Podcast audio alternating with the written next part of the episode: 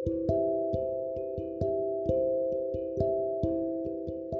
saudara, selamat malam. Apa kabar dengan Anda? Lama sekali rasanya memang saya tidak hadir di ruang dengar Anda untuk kita sama-sama sharing firman Tuhan. Kiranya di tahun 2021 ini kita sama-sama diberikan semangat dan kekuatan oleh Tuhan untuk menjalani di sepanjang tahun ini dengan terus percaya Allah menyertai kita. Saudaraku, malam hari ini sebentar malam ingin menghadirkan Mazmur 139 di ruang dengar Anda.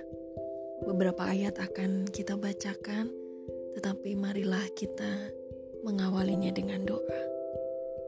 Tuhan terima kasih Engkau Allah yang baik. Terpujilah namamu. Biarlah waktu yang sedikit ini boleh engkau pakai untuk membawakan kepada kami asa damai sejahtera yang berasal dari firman-Mu. Berbicaralah ya Tuhan di dalam nama Tuhan Yesus Kristus. Amin. Mazmur 139 Tuhan, Engkau menyelidiki dan mengenal aku.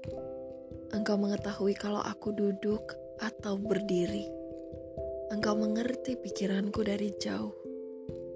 Engkau memeriksa aku kalau aku berjalan dan berbaring. Segala jalanku kau maklumi. Sebab sebelum lidahku mengeluarkan perkataan, sesungguhnya semuanya telah kau ketahui ya Tuhan. Dari belakang dan dari depan, engkau mengurung aku dan engkau menaruh tanganmu ke atasku. Terlalu ajaib bagiku pengetahuan itu. Terlalu tinggi. Tidak sanggup aku mencapainya. Berdasarkan firman Tuhan tadi, kami mengajak Anda untuk mendengarkan renungan singkat berjudul Siapa Kita di Hadapan Tuhan. Saudara di rumah kita punya predikat sendiri-sendiri. Ada yang menjadi ibu, ada yang berperan sebagai ayah, sebagai istri, sebagai anak, atau yang lainnya. Di kantor, kita bekerja, ada yang menjadi bos, ada yang menjadi staf biasa, manajer, teknisi, atau yang lainnya. Dan di gereja, kita mengambil peran sebagai pengurus sel, anggota paduan suara mungkin, singer, pemusik, sebagai majelis jemaat, atau bahkan gembala dari jemaat. Di tempat tinggal, di rumah kita, kita mungkin ikut dalam komunitas warga pencinta olahraga sepeda misalnya.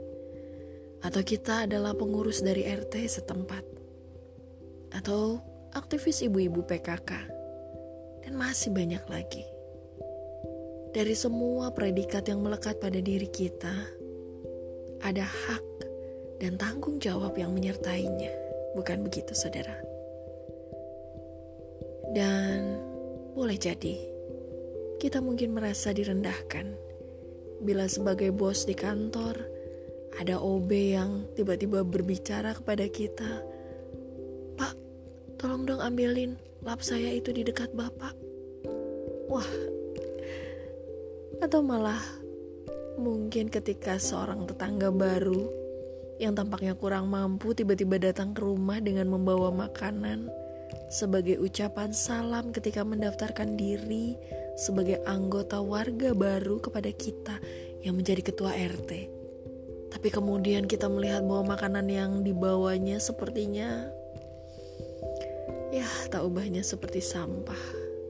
Dan kemudian kita merasa terhina karenanya. Padahal saudara mungkin saja makanan itu sengaja disisihkannya demi menghormati. Padahal mungkin ia berusaha menahan lapar atau bahkan terpaksa berpuasa hal itu. Saudara, mata kita tercipta hanya mengarah ke depan. Tuhan tidak menciptakan mata-mata lain di bagian belakang tubuh kita. Itu menggambarkan bahwa kita adalah makhluk yang terbatas. Sebagaimanapun istimewanya kita di antara segala ciptaan Tuhan lainnya. Kita tidak bisa bersikap dengan benar di setiap kesempatan karena kita tidak mampu melihat dari segala arah. Karena itu, kita mungkin bisa berempati hingga menangis saat menonton reality show yang mengungkapkan perjuangan manusia gerobak, misalnya. Tetapi saat tetangga kita memberi makanan yang sederhana tadi, dan kita menganggapnya buruk, kita lalu merasa tersinggung. Saudara, hidup kita pasti akan berakhir. Akan tiba waktunya nanti bahwa semuanya terhenti sampai waktu yang sudah ditetapkan Tuhan bagi masing-masing kita. Saat itu, coba bayangkan, kira-kira bagaimana Tuhan memandang kita Layakkah Allah yang Maha Kuasa itu menerima kita dengan senang hati? Atau mungkinkah Tuhan hanya mengutus malaikatnya untuk menerima kita karena Tuhan sendiri merasa enggan bertemu dengan kita? Malam ini, saudara, mari kita renungkan sendiri. Siapakah kita di hadapan Tuhan?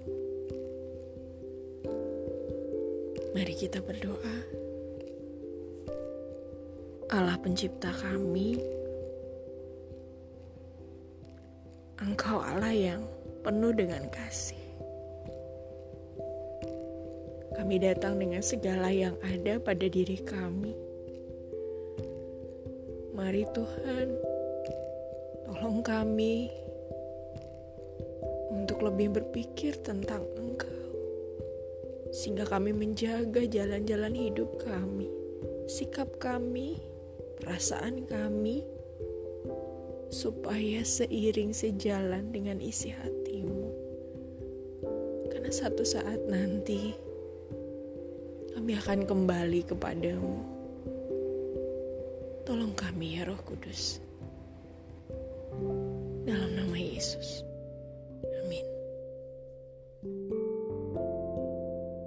Selamat beristirahat saudara. Tuhan menjagai kita. Roh Kudus akan menolong kita untuk semakin mengerti dan terus belajar mengerti isi hati Tuhan. Terima kasih sudah mendengarkan sebentar malam. Tuhan Yesus memberkati ya. Amin.